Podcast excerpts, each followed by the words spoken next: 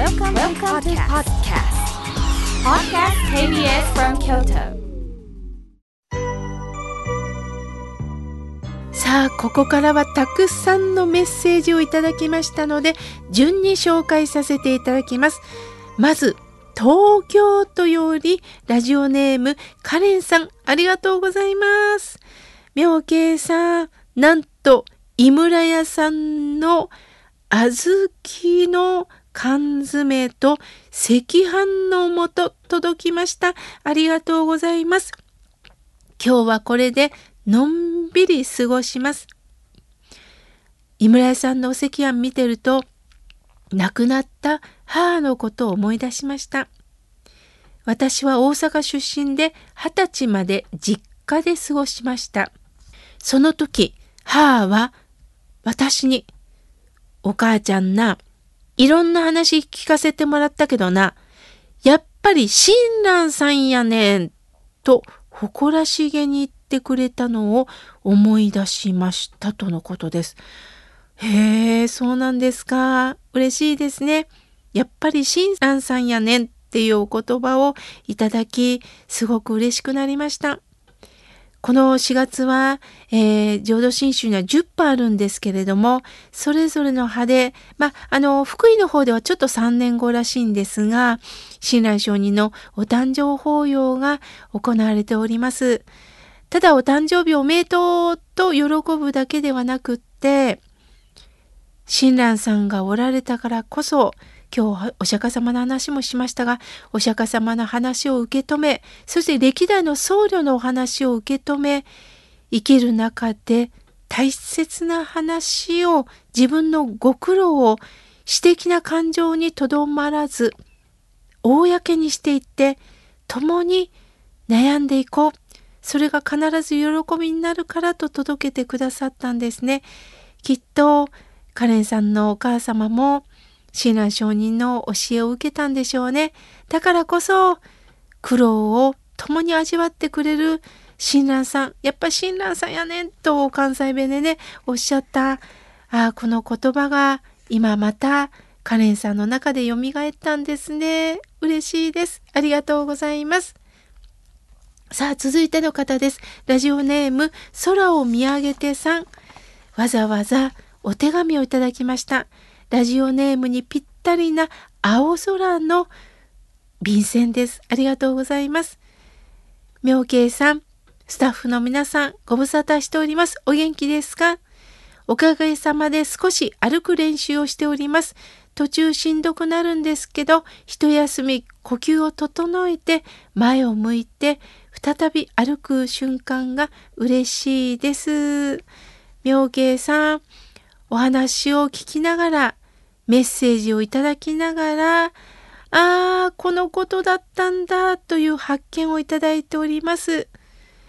また、妙慶さんの本を読み終えて、満腹になるという感覚をいただいております。妙慶さん、仏様はずっと見てくださってるんですよね、とのことです。そうですね。あの私はね、あの、亡き父が、なんかこう、すごく反抗期な時私も続きましてね、父もめったにお寺に帰ってこなかったんでね、わーっと当たったことがあるんです。で、つまり寂しさが怒りに変わってたんですね。それを父は見抜いてて、なあなあ、アリさん見てごらん。今お前、土いじりしてるやろ。そこにアリさんが歩いてるやろ。アリさんから見たら、今お前見えんのや。でも、仏様が見えないのと一緒で、人間は大きすぎて仏さんが見えんのや。申し訳ない。なかなかゆっくり帰ることできんけど、仏さんおるからな。見えんけどおるからな。いつも父はそう言ってました。半年に1回帰ればいいぐらいの父なんですね。だから当然1年に2回ぐらいしかいませんから、寂しさで帰ってきた時にお帰りと言えずにわーって怒ってたんですね。今思えば、ああ、私なりに父を待ってたのかなと思います。でも仏様はずっと見てくださってるんですよね。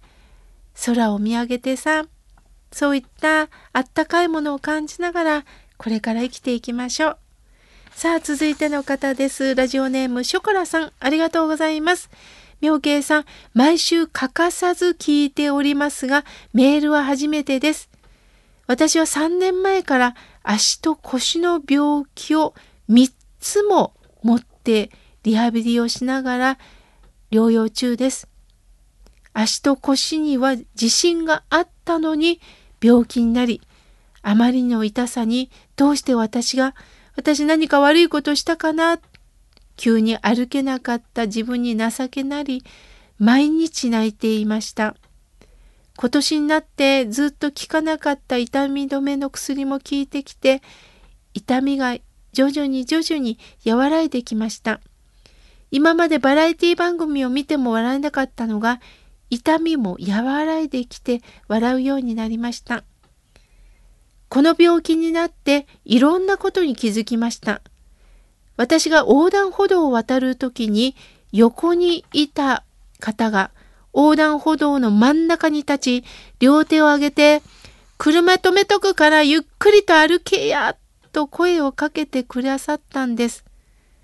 ある方は腕を差し出してくれたり、道ですれ違う時気をつけて、ゆっくり歩きや、と言ってくれたり、階段の下で私が降りてくるのを待ってくれて、一緒に行きましょうと言ってくれたり、全く面識のない方々が声をかけてくださって親切にしてくださいました。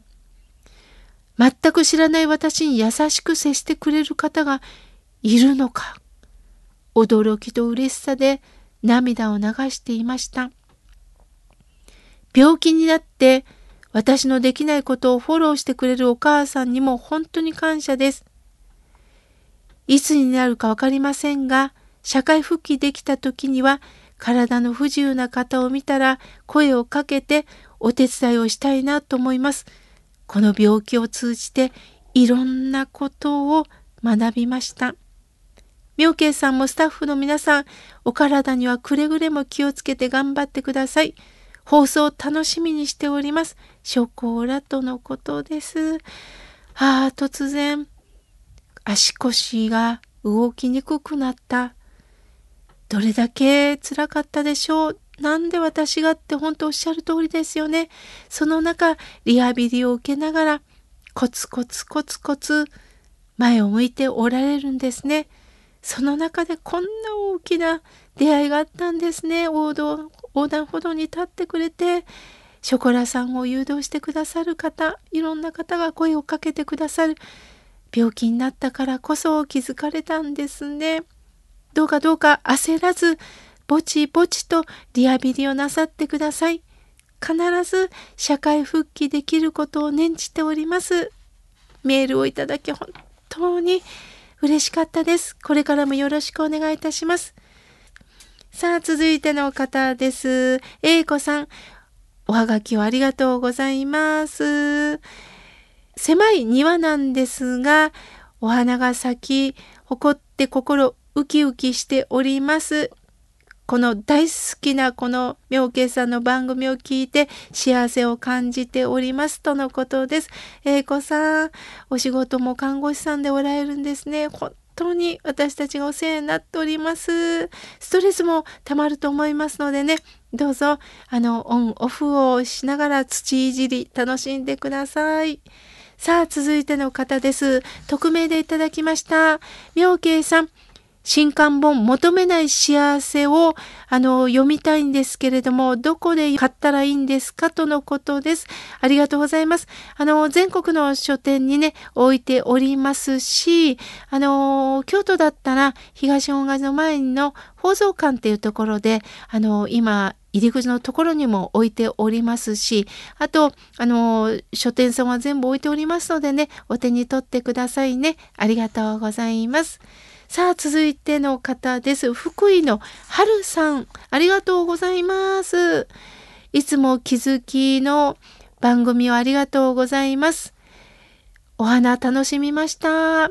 そして、息子の卒業祝いでした。京都の桜を楽しみました。